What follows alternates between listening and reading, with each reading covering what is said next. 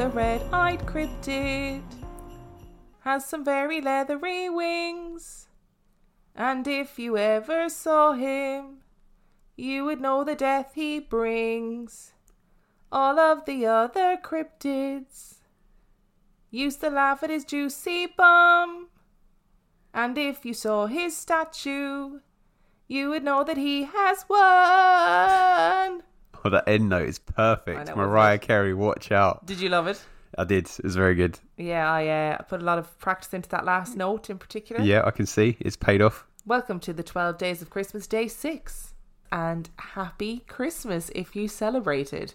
I hope that everyone who is is having a gorgeous Christmas day. And if you're not celebrating it, I hope you're having a gorgeous day anyway.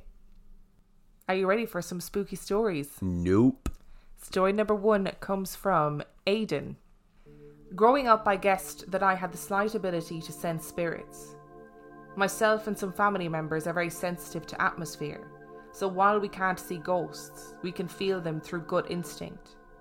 For example, if there's been a history of death in a building or a room, I sometimes pick up on the sadness that has happened in there. The ability to sense spirits and memories has never been strong until a few years ago when I won a competition to go behind the scenes of Charlie and the Chocolate Factory at Theatre Royal Drury Lane, and I believe this may have been the first and only time that I've seen a spirit. The backstage tour was amazing and was laid out like a work experience as we shadowed a costume assistant. He was really nice and took us around the corridors, dressing rooms, and workshops during the performance, and occasionally mentioned the haunted aspect of the theatre as we went around. I found it interesting that I hadn't sensed anything yet and continued to enjoy the tour. It wasn't until we reached the oldest part of the building that anything happened. As we took the stairs down the corridor, I suddenly had this urge not to go down there. It was a horrible feeling that washed over me suddenly. I didn't want to embarrass myself, so I didn't say anything and went in anyway. I can't actually remember much of what was said by the stagehand or what I said while we were down there, but all I remember was feeling dreadful grief ten times over. But it wasn't malicious and it formed a message. And the feeling was if you can't help me, get out. Before the guide said anything, I asked what happened down there. In this corridor, a skeleton had been found inside the walls during a renovation, with the knife that had presumably killed the victim still inside. The theatre never buried the remains, but instead kept them on display in the same corridor along with the weapon. I remember feeling how inappropriate it was to not remove the body or the weapon from the corridor. As we left, I did mention I felt something heavy and was glad to be out of there, and our guide said someone had said hello to him outside that corridor when no one was there. The feeling eased a little after we left, but I was still shaken. The second spirit I encountered was upstairs in the wings above the theatre stage. We were up there to dress the cast who would descend from above in a scene. So the old balcony was full of people singing along loudly to the show, which made the upcoming situation even stranger.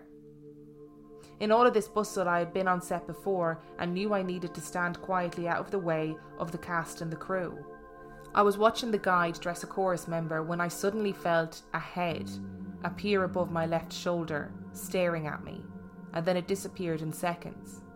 Then, what I thought was a small grey fly floated from my left ear across my eye line to the right. But I realised it was a large speck of dust moving as a fly would. I've never seen dust move like that. I then turned to see who was there, thinking it was one of the cast or crew, and despite being busy, no one was anywhere close enough to place their head above my shoulder at that speed without them hitting me with the rest of their body. It felt like a balloon with human eyes suddenly inflating to head size from the size of a pea, having a very inquisitive stare at me, and then deflating back down to a pea, and proceeding to fly in front of my face. I think it was dust, it was really fuzzy, whatever it was. While I enjoyed my experience backstage, I was a little shaken afterwards. I was filmed being interviewed about my competition experience afterwards, and I felt like I looked awful on camera. They only used the audio of my interview rather than the visual footage, so I often wonder how pale I must have looked. It was one of the weirdest experiences I've ever had, and I believe the dust was a spirit. For these reasons, I can confirm that the most haunted building in the UK is definitely haunted. I've heard things about that theatre that would corroborate similar. Is Stories. that the theatre where there was the beer Yeah, flooding yeah, I think so. I think it's and the two one. little girls Yeah. died? That was such a strange explanation of what you felt, but I can imagine it perfectly. Yeah, Isn't same. that such a weird Yeah. thing? I could imagine that face like inflating and appearing, having a look and being like, "Who the fuck are you?" and then deflating and shooting off. Yeah, So actually, it wasn't really strange because it was clearly a perfect explanation because I can see it in my head. yeah. But it's a, it's a strange thing to think about it if you don't think about what it is. Yeah, it definitely is. I don't feel that it's the right thing to display that body as they do. Not for spiritual reasons. I just think it's a bit disrespectful. It's a murder victim at the end of the day, isn't it? Yeah, and they deserve some bit of dignity in their Yeah. burial or however you choose to dispose of Yeah. their body. Yeah, I kind of agree. I don't know. Yeah, I've never No. really thought about it. I didn't know there was a body in Drury I Lane. didn't mean. So I meant supernatural, by the way, not spiritual. I Oh, meant, okay. I meant supernatural, not for any supernatural reasons. I'm not necessarily. As in saying, oh, it's definitely going to haunt the Yeah. place because it's there. It's But I just, just, it just, it strikes me human as being. being really disrespectful. And actually, like, I haven't got a problem with bodies being on display in general because I know that some people would like the idea of that in death. So, like, if they like express their consent, there's nothing wrong with it. But yeah, fine. Like I'm going to taxidermy you and you die. but that one wasn't even expecting to die. Yeah, it's a bit unfair to Mm. be displaying the body. Definitely haunted, hundred percent. Story number two comes from Jennifer. It was October of 1994. I was an awkward tween who, by some miracle, had a bunch of similarly awkward friends. We were all in the advanced classes at school, and even though our weird way may have been different, we had solidarity in our collective weirdness. My parents had said yes to a Halloween party. To my surprise, seeing that my dad is a pretty conservative, straight laced Christian. Translation, he is not a spooky boy. My mom is an epic party thrower, and this party was by far one of her best. We lived in a new housing tract on the edge of our small southern California desert town. Our neighbourhood consisted of finished homes, some half built homes, and a bunch of open fields slated to become homes in the future. My little sister and I spent most days running wild on the dirt roads and in the fields surrounding our housing tract. That Halloween, my amazing mom turned our garage into a haunted house. In the first section, she had her boss dress up like an ugly old witch and tell us a story, and had us put our hands into bowls of eyeballs, which were peeled grapes, worms, which were spaghetti, and brains. I think it was jello, but it may have actually been cow brains. The next room had my older cousins in it, one creepily rocking in a chair and another hanging from the ceiling in a noose, and I'm still not sure how they did that. The next room was the scariest. It was set up as a surgery with a guy on the table getting his leg cut with a hacksaw. His leg was a cow femur my mom had bought from a local butcher. It was gory and so realistic. We were hopped up on fear and a buttload of sugar when my parents told us all to pile into the back of our little Toyota pickup for the final adventure. So there we were. A truck piled high with probably 12 kids rolling down a dark and bumpy dirt road.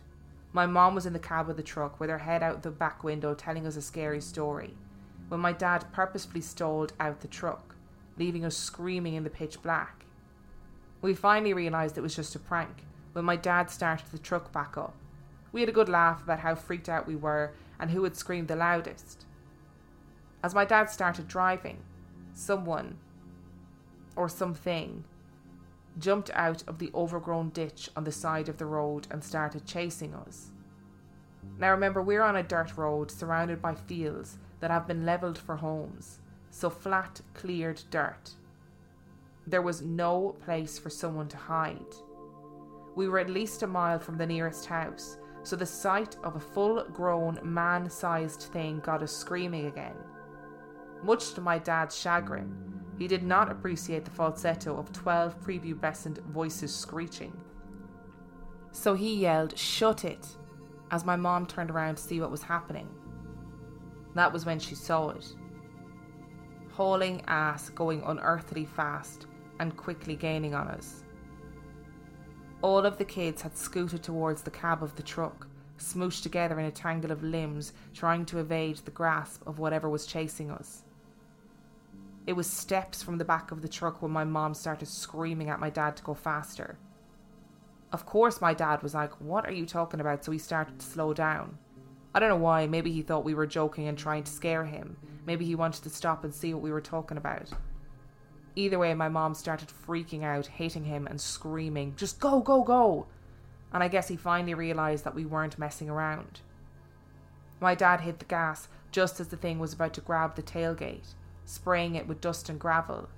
That only slowed it down for a while. It kept pace for what seemed like an inhumanly long time. The truck gained speed 20, 30, 40 miles an hour, and it was still there, steps behind, its face hidden in the cloud of dust.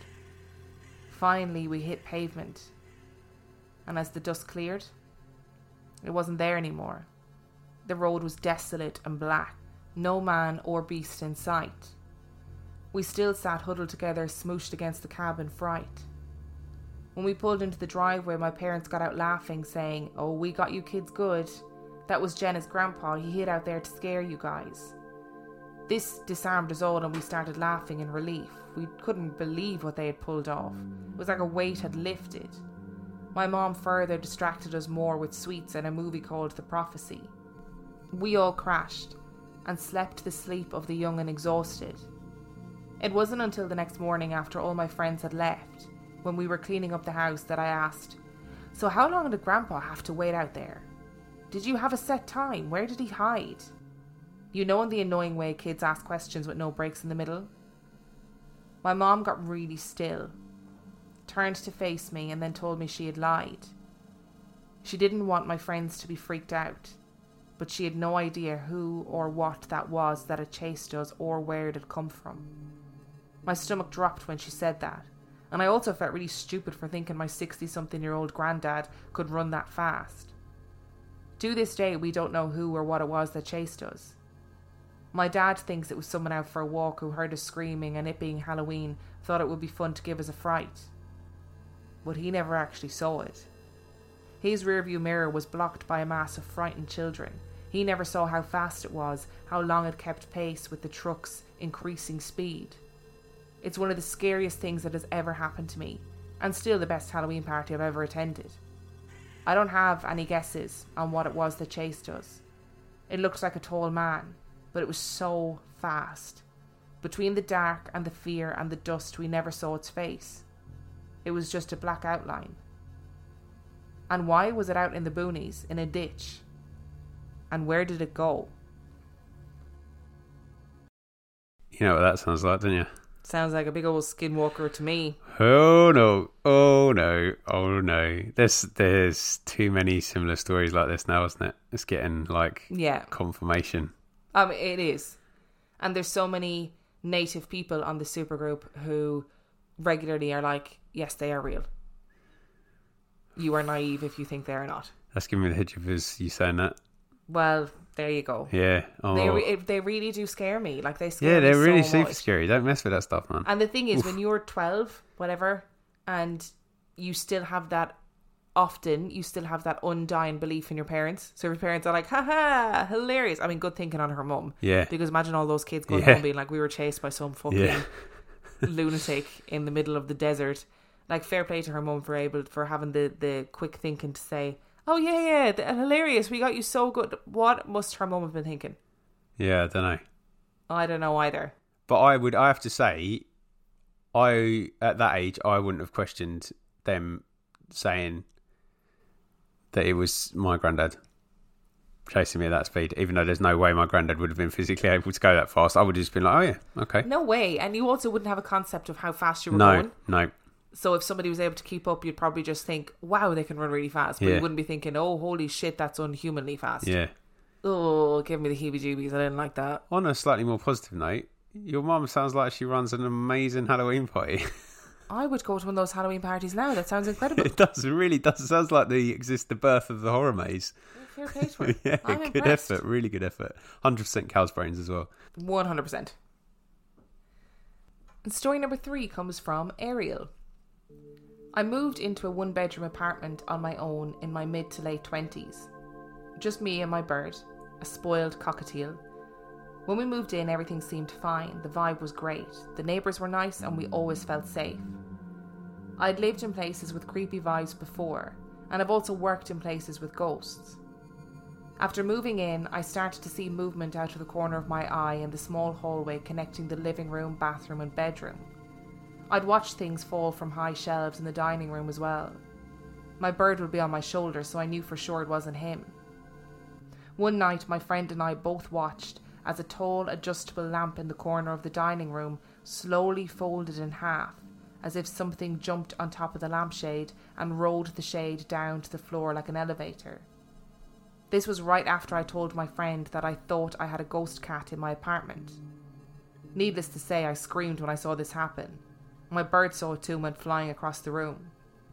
I asked my neighbours if a cat had ever died in my apartment. They weren't sure if any died, but they did say that the lady before me had many cats, but they didn't know much else about her. My job had me travelling, so I eventually bought a second bird to keep my first one company. It was a small budgie, and it too would freak out from time to time like it saw something moving on the top shelf of the dining room. A little bit later, I inherited a tortoise, so I was able to blame noises and movements on her. She's too large for a terrarium and has always been a free range house tortoise with a bed and food like a cat or a dog. She would sleep next to my bed at night time and snore and fart like a bulldog. Like I said, it was nice to actually have something roaming around the apartment to blame noises and sightings on. One thing I couldn't blame on a floor bound tortoise was the feeling of a cat jumping onto my bed. One night, my boyfriend at the time slept over and said he thought the bird was in bed with us. I was used to the feeling of something jumping on the foot of my bed, but it freaked him out once he realised the birds were in their cages in the living room, and also not big enough to feel jumping onto the bed like that. Anyone who has a cat knows what the movement feels like when you're laying in bed and they jump up to join you. Another night, when I was alone, I put my bird on top of the cage in my room, turned the lights out, and went to bed. I couldn't sleep. I heard my bird starting to hiss at something, so I looked over towards his cage. His cage was near the bedroom door. The door was open, and it looked like a shadow was sitting on top of the open door. All of a sudden, the shadow jumped down to the floor, and my bird went flying around the dark room, screaming, and eventually crash landed on the floor, hissing. From that night on, he slept in bed with me. He was so freaked out. I was too, but felt it was okay since it was only a ghost cat. During my time in this apartment, I went on a month long vacation to Hong Kong and mainland China. My best friend is from there, so I travelled with her, her husband, and kids, and we all stayed at her mother's flat, where her mother and brother lived. So there were seven of us in this tiny flat about the size of my small apartment living room. This was my second trip to Hong Kong, so I know what I experienced this time was unusual. Our trip was during the Lunar New Year, so we went to visit my friend's dad's grave to give him offerings. Before going to the cemetery, I was warned not even to take my phone out of my pocket because taking pictures is a huge no no and believed to bring ghosts. I kept my phone in my pocket the whole time. The cemetery was huge and eerie and on the side of a mountain overlooking the city. Because of space, the bodies would be buried so many years to decompose, then dug up again and put into a smaller box and placed into a wall alongside thousands of others in a mausoleum. This saved space, and another body would be put into the ground to start the process again. In her mother's flat, there was a shrine to her father. Because of how small the place was, I happened to sleep right next to it. Like I said, there were seven of us. I slept on the living room floor, but that really means I slept in the walk space for the kitchen and the living room combined, and in front of the doors of the two bedrooms. Between the doors was a one foot wide space where the shrine was placed. At night, I could see everyone from where I was, and also see every corner of the flat. The bedroom doors were left open, so I literally could see everyone. You would have to step over me to move to any other room in the flat. Each night, after visiting her father's grave, I would hear someone walking around the flat. It sounded like they went from each bedroom to the kitchen and back over and over. This did not happen on my first trip years earlier. After about a week, I mustered the courage to tell my friend what was happening, and she shrugged it off, saying it was probably just her dad checking on everyone. It made sense, since the Lunar New Year is a time to be with family, and his daughter and grandchildren were visiting from America. We spent a week in mainland China, then came back to her mother's flat in Hong Kong, where once again I heard her father walking around me. I came back home to America, and my apartment had a creepy, heavy vibe that I wasn't used to. I found my neighbours had moved out in the month that I was gone and new ones were moving in. My mother and friend who took shifts caring for my pets didn't report any activity while I was away, but I could feel that something wasn't right. After about a week of uneasiness, I decided to smudge my apartment. I wasn't sure if I brought something home with me from China or maybe something moved in or out with the changing of the neighbours, but the new vibe was so thick that I smudged the shit out of the place. I took my birds to my mom's and filled the apartment with so much smoke it set the smoke detector off, but it seemed to work. My apartment felt like mine again. And then I saw the cat. One morning before work, my bird was hissing again. I got up to go to the bathroom when I stopped dead in my tracks. The room was dark, but I could see something sitting on the floor in front of my closet. I stood there staring until my eyes adjusted and I locked eyes with it. It looked like a mix between a hairless cat and a chihuahua. I was standing, bent over a little, staring right at it, and it was staring right back up at me. I closed my eyes real tight, and I opened them again, and it was gone. When I told my friends, they said it sounded like I was haunted by a chupacabra. I never saw it again, but I'd still feel it jump onto my bed at night and see it out of the corner of my eye when I was in the living room. Now I live with my current boyfriend of two years in a 150 year old home that surprisingly has no eerie vibe, no activity, no nothing, and I love it that way. The only creepy thing to happen was when I first moved in. I was upstairs with my bird and I heard footsteps downstairs and a dragging sound. My apartment had all carpeted floors, so I'd never heard my tortoise walk across hardwood before. She's just the right size to sound like Chucky doll walking slowly through the house dragging something. Thank God it's just her, and I'm used to the sound now. I also have a real live cat too. I always recommended having a cat so you can blame weird noises and shit on it. And my birds love the new place. No more freaking out and flying around scared out of their minds of ghost cats. That really, to me, seems like that's what it is. Yeah. Like, it doesn't seem to be any ex- any other explanation for it.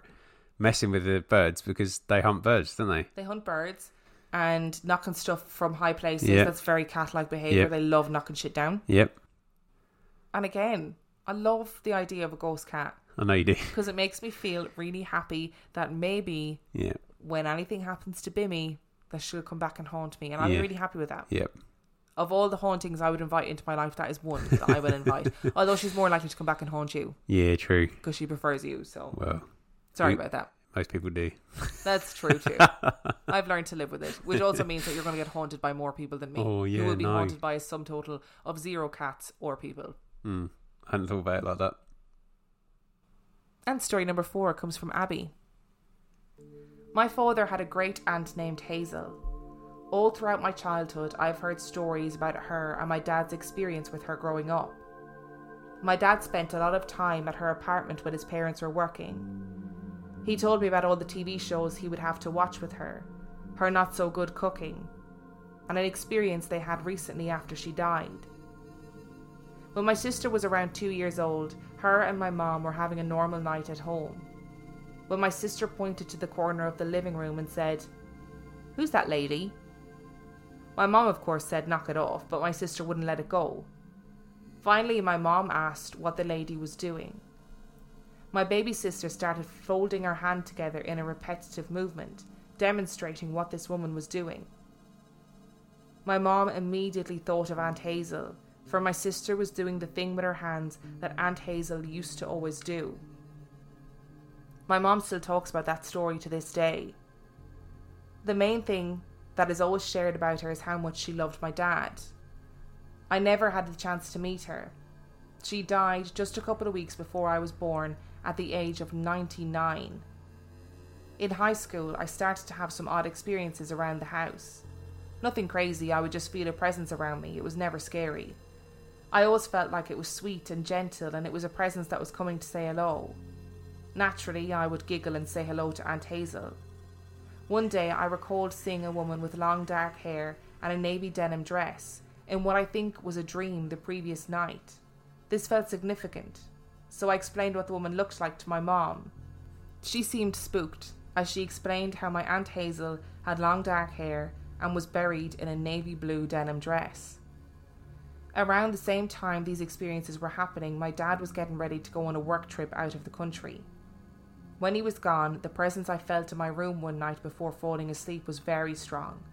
I truly felt that there was someone in the room with me. I just shut my eyes tight and forced myself to sleep. In the morning, I would tell my mom how I felt, and maybe it was Aunt Hazel and that she wanted to tell me something. The next night, the same feeling occurred, but this time I decided to take a deep breath and welcome any energy that might be trying to communicate with me. I immediately fell asleep and experienced the most beautiful visitation from Aunt Hazel, and I remember it so clearly. In this dream, I was sitting on a couch in a living room I did not recognize. Sitting right in front of me was my dad. Everything was focused on him. The sun shone from outside right onto him. He was young, a little chubby, and had hair. He's bald now. I've seen him young like this in pictures, but this was different. It felt so real, like I was truly sitting with this version of my dad that existed before I was born. He was smiling and laughing and looking right back at me. As I looked at him in this dream, I experienced the most overwhelming feeling of love, like this guy was my whole world. I then began to reach my hand for his face and place it on his cheek. As I did this in my dream, I quickly noticed that my hand was not my own. It was a very old hand, wrinkles, blue veins, and red nail polish. I was her. I explained this to my mom the next day and couldn't help but cry when trying to explain the amount of love I felt for my dad during that dream. I believe that this was a message from my Aunt Hazel, letting me know that she is watching over my dad while he's on a trip. I also believe she gifted me the experience of truly understanding the amount of love she has for my dad, as well as my sister and I, without ever meeting her. While contemplating this phenomenon and why it would happen to me, I often think about the closeness of her death and my birth, as well as why I embodied her in my dream. Maybe I've met her in passing, or maybe I am her.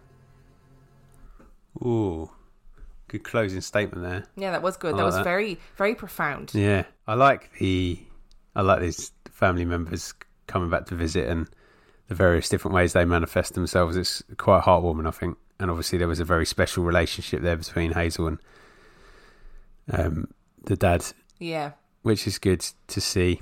I still think it would freak me out, but I Uh, think I'd Yeah, I calm down. happy with it. I think I'd calm down much easier than I would if I just didn't have any context and it was like a little girl ghost running around or something like that. And especially if she's showing you this overwhelming feeling of love. Yeah, That's quite, that is, I think that is quite a gift to experience.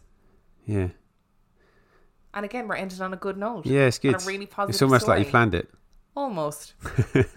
if you enjoyed today's episode, you can find everything you need to know about us on reallifeghoststoriespodcast.com.